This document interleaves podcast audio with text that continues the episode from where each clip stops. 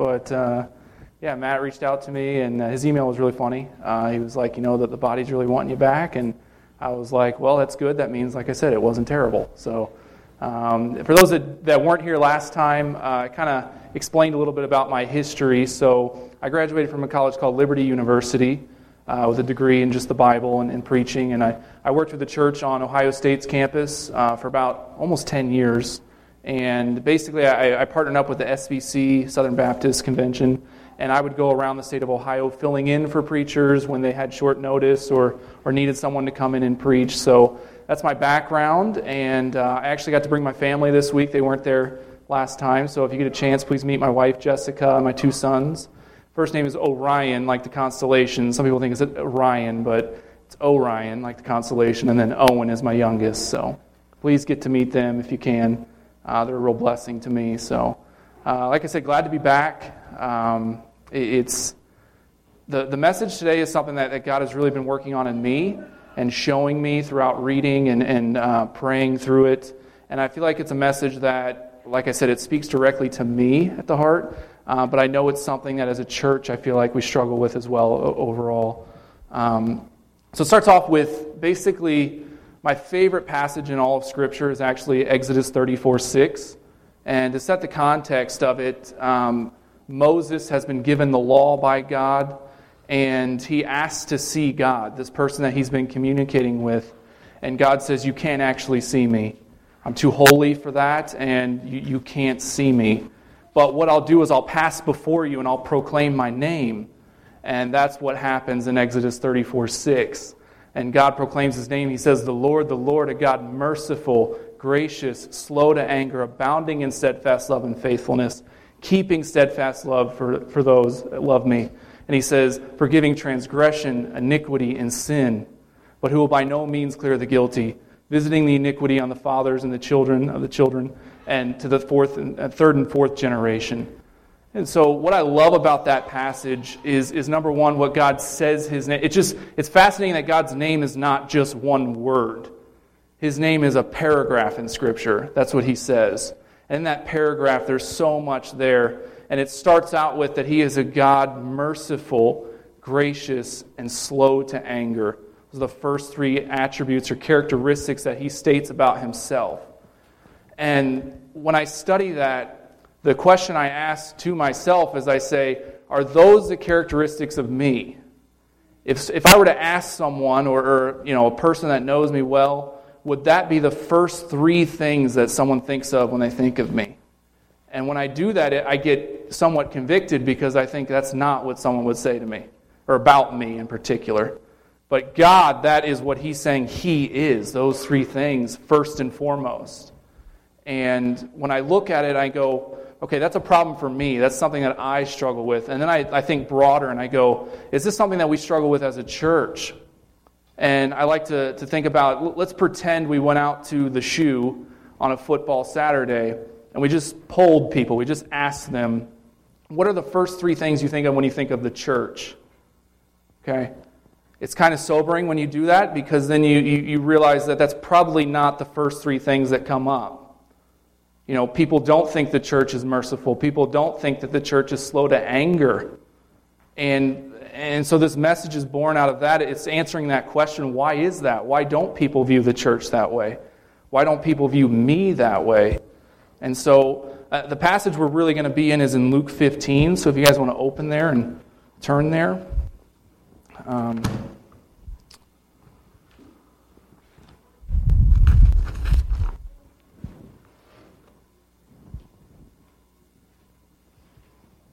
So God is merciful, He's gracious, He's slow to anger. the first three things He says about Himself. And I believe that Luke 15 um, is going to help highlight uh, the problem that we have as a church and what Jesus is saying the solution is here. Uh, to set the context, okay, Luke 15 1 says, Now the tax collectors and sinners were all drawing near to hear him. And the Pharisees and the scribes grumbled, saying, This man receives sinners and eats with them. So, situation here is all these people are coming to Jesus. Tax collectors in that culture, they were despised and hated. Uh, it's kind of difficult to have an exact correlation, but tax collectors were traitors in that country and, and to Israel. They were uh, Jewish people that worked for the Roman government, um, and, and they were despised by people. And then sinners, that's self explanatory, but uh, so that's who's coming near to Jesus. And the Pharisees, who are the religious leaders at the time, uh, they're upset by this. And they're saying that, that Jesus is allowing these people to come near to him. And so Jesus tells these, these couple stories here. We'll focus on the first two here. In verse 3, so he, he told them this parable. What man of you, having a hundred sheep, if he has lost one of them, does not leave the 99 in the open country and go after the one that is lost until he finds it? And when he has found it, he lays it on his shoulders, rejoicing. And when he comes home, he calls together his friends and his neighbors, saying to them, Rejoice with me, for I have found my sheep that was lost. Just so I tell you, there will be more joy in heaven over one sinner who repents than over 99 righteous persons who need no repentance. Then the next parable he says in verse 8 Or what woman having 10 silver coins, if she loses one coin, does not light a lamp and sweep the house and seek diligently until she finds it? And when she has found it, she calls together her friends and neighbors, saying, Rejoice with me, for I have found the coin that I had lost. Just so, I tell you, there is joy before the angels of God over one sinner who repents. So, Jesus' solution or, or answer to the Pharisees being upset at all these people coming near to him is to tell these two parables. And the first one is about the sheep. It's very famous, that one. That Jesus is saying that this shepherd who loses one goes after the one and leaves the 99 behind. And the second parable is very similar, and that it's about a woman losing a coin, something of value, and that she, le- she goes and searches diligently for it to find this lost coin.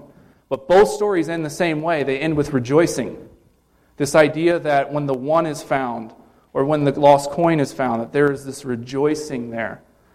And uh, the part that I love in verse 10, this totally changed my life when I read this because it's something that you kind of gloss over as you read it more and more. And if you don't see this, it, it kind of misses the point of it. But in verse 10, it says, Just so I tell you, there is joy before the angels of God over one sinner who repents.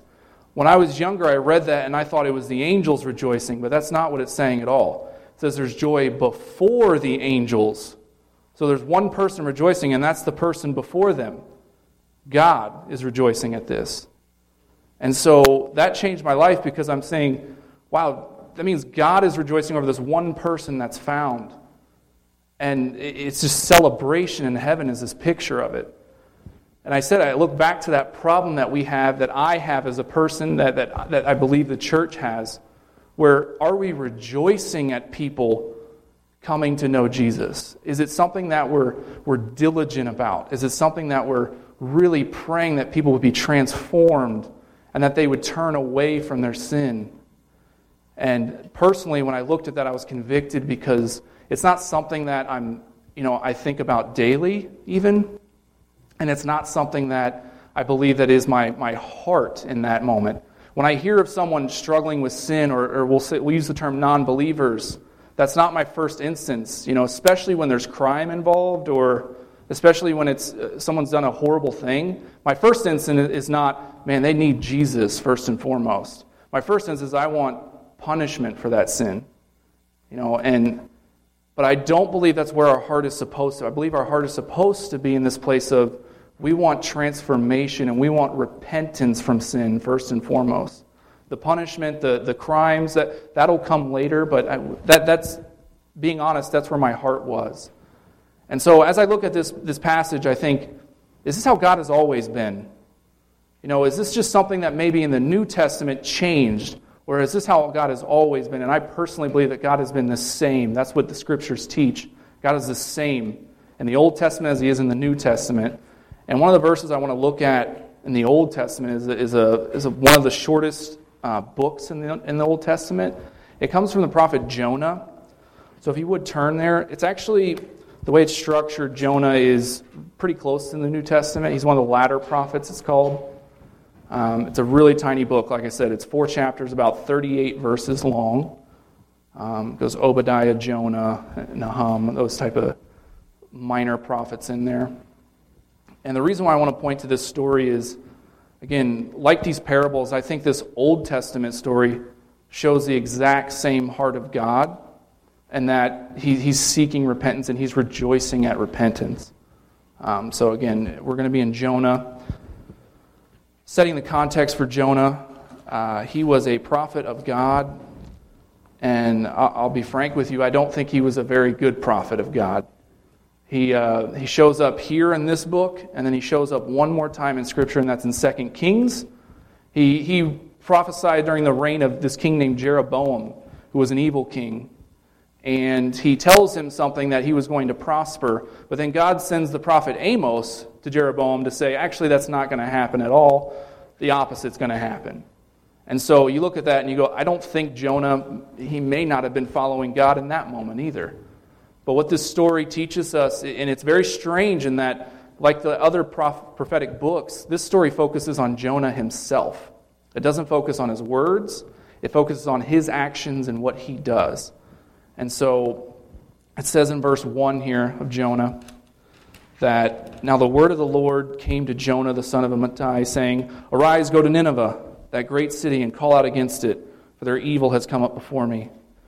Verse 3 But Jonah rose to flee to Tarshish from the presence of the Lord, and he went down and found a ship going to Tarshish. So, a prophet of God is supposed to proclaim the words of God that he gives them.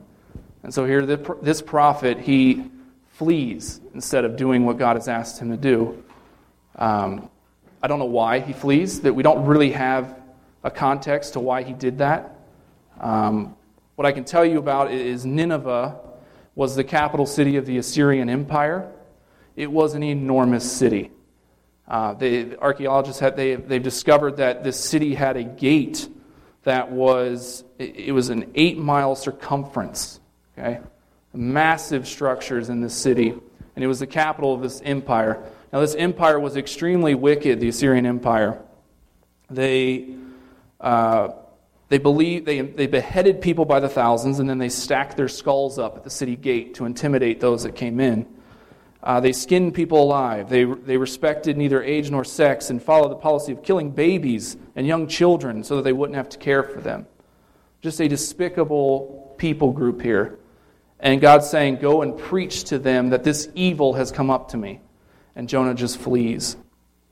And, and what happens is he goes to this boat and there's this huge storm that comes on because he's on this boat. And he tells the sailors, It's because of me this, this is coming upon you. And so he asks them to, to, to kill him. He says, Just throw me overboard. Uh, very strange that a prophet would ask that. He's very, in some sense, suicidal here. Uh, why would he ask that? And then he throws him over, the, the storm ceases, and these sailors actually repent. They believe in God. Not because of what Jonah taught, but because of the actions, uh, because of what God does. And so, as he's in the sea, we all know the Sunday school story. He is swallowed by this fish. Uh, to me, I feel like it loses stuff in, in the Sunday school story because it, it's not as terrifying as it should be. Right? This is a terrifying thing that happens to a human being. He is swallowed by a fish and is in the belly of this fish for three days. It's a miracle. It really is. And he thought he was dying. I can't imagine being in pitch darkness and, and swallowed by something, and then you sit there for three days. Uh, and he comes to his senses and prays to God and and it says at the end of verse 10 uh, of chapter 2, it says, And the Lord spoke to the fish, and it vomited Jonah out upon dry land. Again, the wording here is, is, is beautiful because it says it vomited him out. It's not this picture of this fish opens his mouth and he walks out or anything like that. Again, it's just this weird, gross story that happens to this prophet. He probably smelled horrible from the stomach acids. Just not a good situation, I don't think. And so he goes and he gets to this city where we're going to pick up is in chapter 3 and 4 here. It says, Then the word of the Lord came to Jonah the second time, saying, Arise, go to Nineveh, that great city, and call out against it the message that I tell you. So Jonah arose and went to Nineveh, according to the word of the Lord. Now Nineveh was an exceedingly great city, three days' journey in breadth. Jonah began to go into the city, going a day's journey in, and called out, Yet forty days, and Nineveh shall be overthrown. So let me pause there. So Jonah's had a lot of time to think about this message. Okay? He's a prophet of God, A, so he should know the word of God. He should have a concept of what, what God teaches.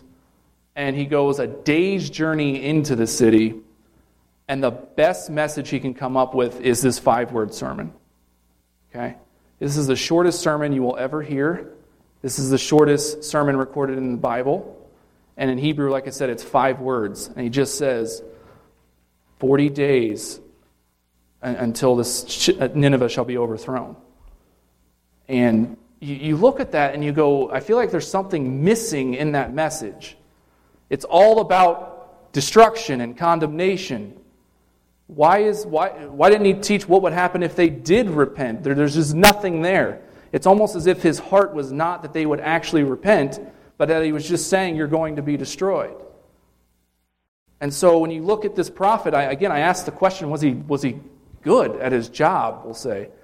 And I just I think this was a terrible message at the time for these people to hear. But here's what the amazing thing is. The next verse it says, And the people of Nineveh believed God. They called for a fast, put on sackcloth from the greatest of them to the least of them.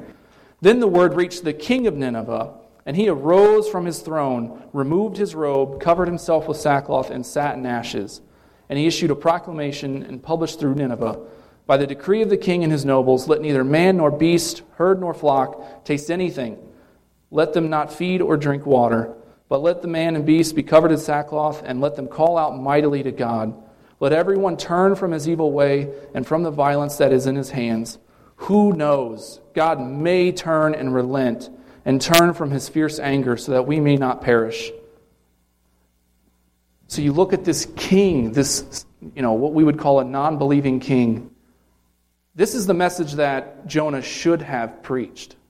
I know this is going to sound crazy, but I just think that this, this shows more of a heart of God than what Jonah actually preached, because Jonah just preached condemnation. And this king is saying, actually, let's repent from our behavior, and maybe God will turn away. And I just think that's so beautiful that God used this pagan king who did not worship him to teach his people a message about God. And it says in verse 10 when God saw what they did, how they turned from their evil way, God relented of the disaster that he had said he would do to them, and he did not do it. And notice this does not say because of the words that Jonah said. It says because of the king's actions, because of what he did, what he said. And this story, again, is, is amazing because of the king's response to that short sermon. And it's almost like this fear was there of God that God used to help him turn. Um, so, again, this is a fantastic story when you really stop and think about it. This great empire, the king hears this message and he repents of everything. The whole city then turns. And I would just be so amazed by that, sitting there watching this occur. But we see in chapter 4 what happens. But it displeased Jonah exceedingly, and he was angry. I mean, that is so discouraging to hear a prophet of God, proclaiming the message of God, and people actually listen and repent, but he is angry by this. And he prayed to the Lord and said, O Lord, is not this what I said when I was yet in my country? That is why I made haste to flee to Tarshish, for I knew that you are a gracious God. And listen to these words merciful, slow to anger, abounding in steadfast love, and relenting from disaster so, for some reason, Jonah says, The reason why I didn't want to come here is because I knew that you were merciful, gracious, and slow to anger. The verse I talked about, Exodus 34, he's directly quoting that. So, he knows that God is gracious, yet he doesn't want to go preach a message about grace, is what happened with Jonah here. Very strange. So, what happens next in this story is God teaching him a lesson. So, verse 3 Therefore, now, O Lord, this is Jonah talking, please take my life from me. There's that suicidal behavior there again. Very strange. For it is better for me to die than to live. And the Lord said, Do you do well to be angry? Jonah went out of the city and sat to the east side of the city and made a booth for himself there. He sat under it in the shade till he should see what would happen to the city. Let me pause there. He still thinks the city is going to be destroyed because that's what he wants. He wants the city to be destroyed and he's not believing what has happened here. And maybe he just doesn't know. Maybe God's not speaking that to him. So he's just waiting for this destruction to occur so he can watch the show here. Now, the Lord God appointed a plant and made it come up over Jonah that it might be a shade over his head to save him from his discomfort. So Jonah was exceedingly glad because of the plant. But when dawn came up the next day, God appointed a worm that attacked the plant so that it withered. When the sun rose, God appointed a scorching east wind, and the sun beat down on the head of Jonah so that he was faint, and he asked that he might die, and said, It is better for me to die than to live. But God said to Jonah, Do you do well to be angry for the plant? And he said, Yes, I do well to be angry, angry enough to die. And the Lord said, You pity the plant for which you did not labor, nor did you make it grow, which came into being in a night and perished in a night. Should not I pity Nineveh, that great city, in which there are more than 120,000 people who do not know their right hand from their left, and also much cattle? And this is how the book ends. Cuts off right there. You don't hear Jonah's response, you don't see anything else that happens.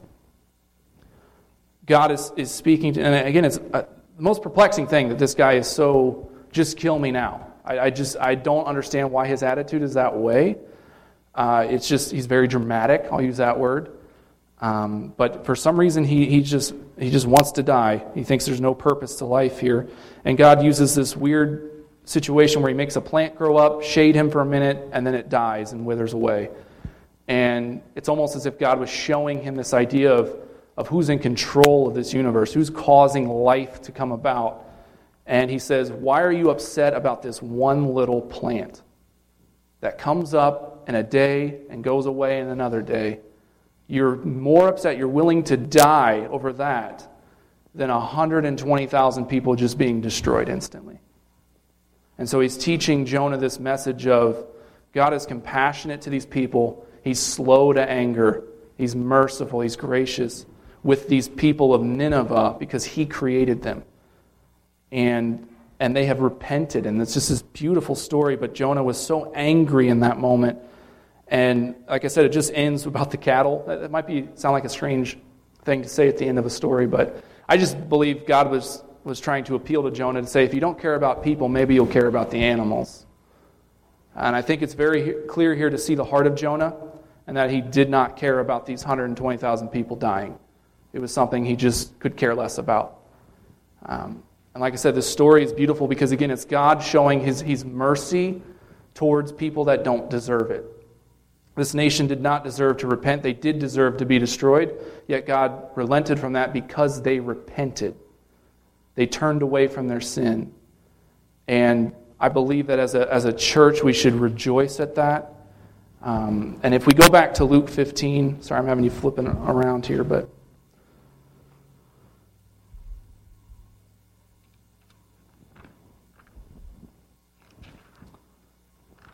Like I said, the point of that Old Testament story was just to highlight that I believe God is, is teaching the same thing in that story as well as Jesus is teaching in Luke 15 here.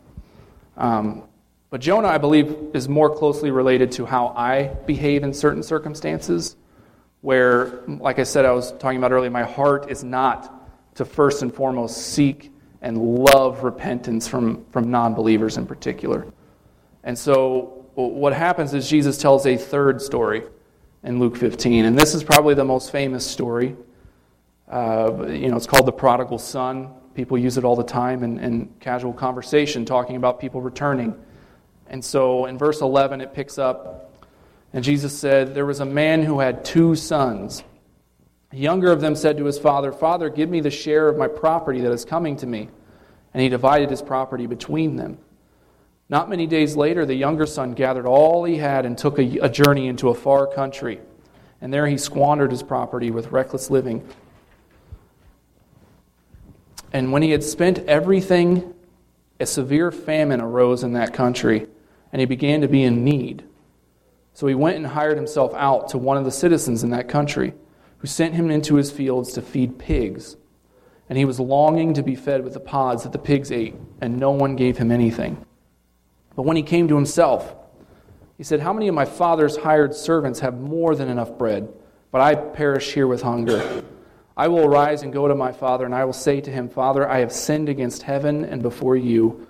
I am no longer worthy to be called your son. Treat me as one of your servants. And he arose and came to his father. But while he was still a long way off, his father saw him and felt compassion, and ran and embraced him and kissed him. And the son said to him, Father, I have sinned against heaven and before you. I am no longer worthy to be called your son. But the father said to his servants, Bring quickly the best robe and put it on him, and put a ring on his hand and shoes on his feet. And bring the fattened calf and kill it, and let us eat and celebrate. For this son was for this my son was dead and is alive again. He was lost and is found, and they began to celebrate. So that is the, the famous story here of the prodigal son, where I have two sons, so this, this hurts hearing this, but the one the youngest son was like, Dad, I wish you were dead because that's what he's asking for his inheritance. You get that when the father dies. I wish you were dead so I could just go spend my money on something else. He goes into this far country and squanders it on everything. And then he, he becomes a need and becomes basically a slave. And he says, Wait a second, why am I a slave here when I could be a slave for my father? So he comes back with the anticipation of working for his father to earn a place okay, with him. And when his father sees him, he has this compassion. And the, what's amazing about the story, and I've heard in the Middle East, they look at the story a little differently when they tell it, because it's, it's very, uh, what's the word, taboo for fathers to run in the Middle East, which I didn't know. Uh, but I had a couple friends who lived in Jordan for a couple years, and they would tell the story, they said, Oh, we call that the running father story. It's not called the prodigal son. Because in the story, the father runs towards the son, which is not normal in that culture at all. And so here, this father, this picture of a father running to this son who was lost because he's so excited to celebrate that he's returned. Um, and so the father brings him in, and again, the son is so focused on, I'm going to be a slave. I'm going to have to work this off for my father. And he says, No, no, no, no, no. We're going to celebrate. Give me the best robe. Give me the best rings. Put it on him. Let's have a party to celebrate this. And I love that picture. And again, this is, this is meant to be a picture of God here saying, no matter what we think in our hearts we have to do to earn our place with Him, He's saying, no, no, no. Because you've repented, because you've come back, you are now my son again. And that is such a beautiful picture there that Jesus is, is preaching to, again, these people that are outcasts in the society. And he's preaching specifically to the religious as well. And it's this idea of God loves repentance.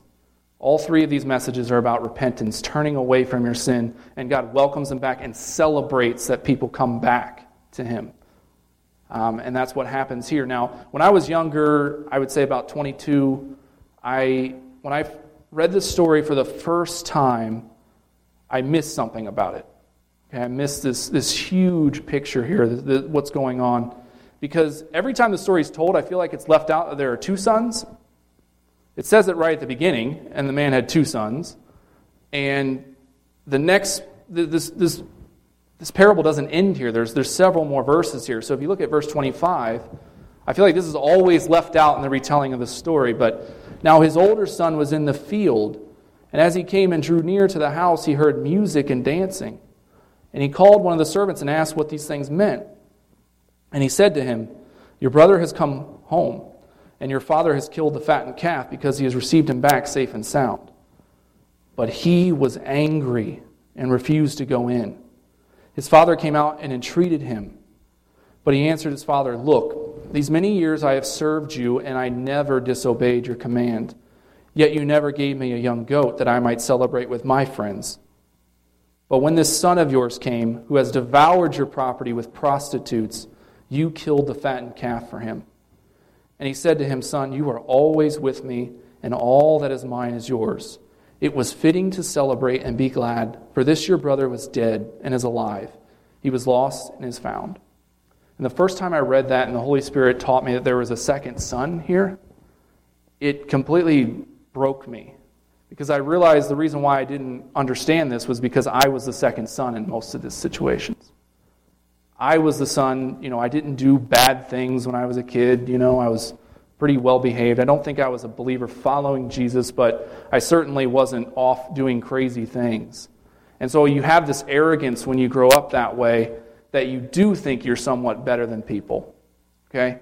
And if you're in the if you grow up in the church or if my parents thankfully were professing believers, there is this arrogance where if you hear of people doing horrible, terrible things and then repenting, there is this weird thing that goes on in your heart where it's, it's almost like you, you think they should have been punished in some way for that before returning. And so this son here, he's looking at his brother with hatred because his brother took everything, wasted it away, and then is being celebrated for something. And I think Jesus is really pointing out the hypocrisy there to the Pharisees and then to all of us reading that there's this part in our heart where we think that there should be some sort of celebration for us continually seeking and, and, and being with God, when that is actually the reward. The reward is to be with God and to be in the family. That's the reward always. And what God is and what Jesus is teaching here is that there, there needs to be this celebration for non believers because they were dead. They were lost, completely gone away from God, and they have come back. And so that's why we're celebrating. We're celebrating the transformation in their lives. But again, speaking about myself here, there, there's always that part of me that is, is not necessarily so on board with that, not rejoicing for that, because I think there should be some sort of punishment. And that's my first thought. And that's why when I was building the sermon, that, that's the confession here is that am I merciful when I think about these things? Is it something that I, I really am passionate about? And like I said, I think this story illustrates, you know, no matter where you are, you can fit into one of these people, one of these sons. And uh, it's just something that, again, like I said, God was speaking to me. And that when I look at this passage, I think Jesus is really trying to point out the fact that do you love repentance? Is it something that you cherish and treasure and celebrate? And uh, like I said, we look at the story of Jonah and I don't think he valued repentance. I don't think he celebrated that. I don't think that was his heart in going to this, this people group that hated God. And then for me, I ask the question is that my heart when I look at my coworkers or when I look at anybody that I encounter that is not a believer? Is it something that I want to see happen? Do I want to see them turn? Do I want to see them repent from their sin? And so it's a challenge here. Um, you know, in, in closing, what I'll say is God is merciful, gracious, slow to anger, abounding in steadfast love and faithfulness. You know, the, the part about that verse in Exodus 34 that I also love is that it says, He will not clear the guilty. You know, He, he does visit the iniquity of, of people on themselves. And, and there's two ways that, that God visits that iniquity, their sin. It's through condemnation at end times, or it's through the cross of Jesus. You see, what happens is Jesus the, the death, the murder, and the torture of Jesus was so horrific that what God says is that that sin alone is enough to cover all sin that man has ever done in its life. That sin is so egregious, so horrible, that by having that sin occur, if you believe that he did that, if you believe he died and sacrificed himself for our sin, then that covers everything else. And that's what God te- that's what the scriptures teach about the, the, the sacrifice of Jesus here. And I, I truly believe that, like I said, if you're not believing in that, then your sin must be accounted for. And that's what God teaches about himself. He will hold you accountable for that sin. But the beauty of this is Jesus is teaching here, and he taught long ago through these stories in the Old Testament that if you repent, if you believe that God's destruction was coming on you, but now it's, it's, it's been passed over. If you believe that, you are now part of this family of God. You don't have to earn it, it's nothing that you did. But uh, I just think that's so amazing that Jesus is trying to teach this to us. And, and going back to, to what I said started this whole thing, asking the question why do people not view the church as merciful, gracious, slow to anger? And for me personally, I answer that question. I go, it's because I'm not rejoicing when I see things like repentance enough. I'm not doing, I'm not believing that people can change enough. I, I, I, tend to be more pessimistic about life and think that they're just headed for destruction. And I'm more like Jonah than I am like what Jesus is teaching here. And so, like I said, walking away here, I think we all need to ask that question of ourselves Is repentance something that you rejoice in? Is it something that you want to see others partake in? Um, and again, I'll, I'll, close with a quick story, I promise. This is it. Everybody says that. I'm closing, but I said that 10 minutes ago. But um, again, this was a story that, that just spoke to me personally. There was this guy, this MMA fighter, who he broke up with his girlfriend at the time and was having a bad day. So he got drunk and he went over to her house and she was with another guy. And so he decided he was going to beat them up. So he beat them both into comas. Okay? And he's obviously in jail. And I heard this story and I remember thinking, man, what a horrible guy. Who does that to people? You know, and especially using his skills as a fighter to then beat someone who doesn't have it, and especially a woman that way. And I remember just thinking instant condemnation. I want this guy to die for this, you know. And you can pick any news story of what happens. You know, there's been several shootings recently, and that's just something that I think of in my heart that I want this punishment for these people.